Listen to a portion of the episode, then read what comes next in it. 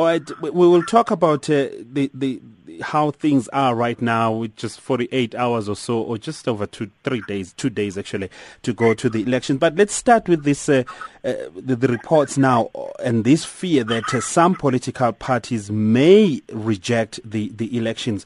Why is that uh, kind of a sentiment ahead of the elections, and what what could be the major cause for this rejection? Oh no, I'm not aware of that. We as LCD uh, are ready to accept the outcome of the elections, and uh, I know a number of political parties are ready to do so. I've never heard of any party which is not ready to do so. So I'm not really in a position to comment on that because uh, for now I've not heard of any party which is not ready to accept the elections, the outcome of the election. But uh, as the LCD, really, you would like to see the end of this uh, coalition government. You are you are you prepared right now to go it alone? Oh no, it's not a question of going it alone. It is a question of the how the electorate votes, because it is the outcome of the election which is going to determine uh, if there is a party which is going to govern alone or if there will be a, another coalition government. So it is not just that we were in the coalition now because there was no party which had outright majority to govern alone in the previous election.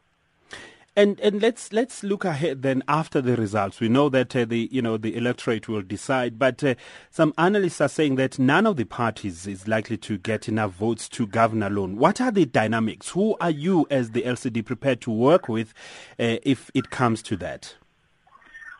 No LCD is prepared to work with the Democratic Congress. I think you you will recall that when uh, the coalition started to collapse, uh, we actually, it was as a result of our uh, joining forces with DC that we were willing to work together even before uh, the elections. But now there was an intervention by SADC and SADC, uh, through negotiations, I was persuaded to get out of the new coalition that we were intending to form with DC in Parliament.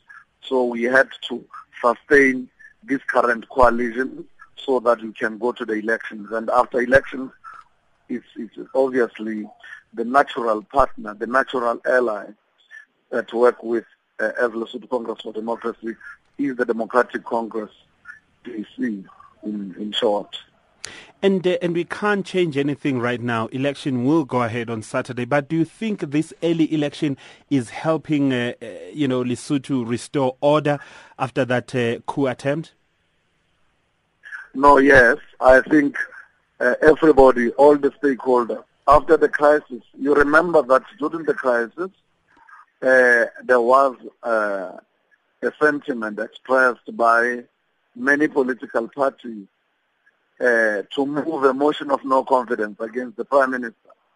But then it was felt that maybe that will be more of an aggressive way of dealing with the dissatisfaction that we were having. And it was all agreed that maybe it will be good for us to go for the election and let uh, the people talk, mm. give the people a chance to say which kind of uh, coalition they they will be uh, uh, supporting. So really, the elections were held as a result of trying to find a way of a peacefully changing government. All right. And, and, and finally, what is the state of play right now? We know that uh, Lesotho has a, a, long history of political unrest, unrest really, since uh, independence from Britain in 1996. I mean, elections are often, you know, followed by violence. You remember South African military intervention in, uh, in 1998, I think, that uh, claimed about uh, the lives of about 60 people, a peaceful transition uh, of power in 2012. But what are you expecting this time around? Not this time round. You, you, you remember that we had uh, uh, a problem or this dispute somewhere in August or July, and now SADC had to intervene. So we are where we are go, uh, working hand in hand with SADC. SADC is part of the process. They have been there to guide us to, and help us. So we are not really, the process is not only in the hands of, of Basotho, but we have our regional body assisting us in this. So we strongly believe that that will also add an element of comfort to many political parties that SADC is involved and uh, they are there to assist us. So the outcome of the election this time round is that we have people who are people are, who are working with us and who are looking at the process and who can bear witness, you know, to what is going on. So I think this time around with SADC uh, helping us, eventually uh, we, we, are not going to have a problem after okay. after right. the elections. As you are saying that uh, previously when South Africa intervened, it was because they were not part of that process in the beginning. So now everything has been done to okay. ensure that even after the election, there will be stability. You know that there are, uh, you still have, uh, you have some police now in Lesotho. SADC will be sending other political, uh, I mean, police officers to be working with the Lesotho police okay. to ensure that there, that uh, you know everybody can have a comfort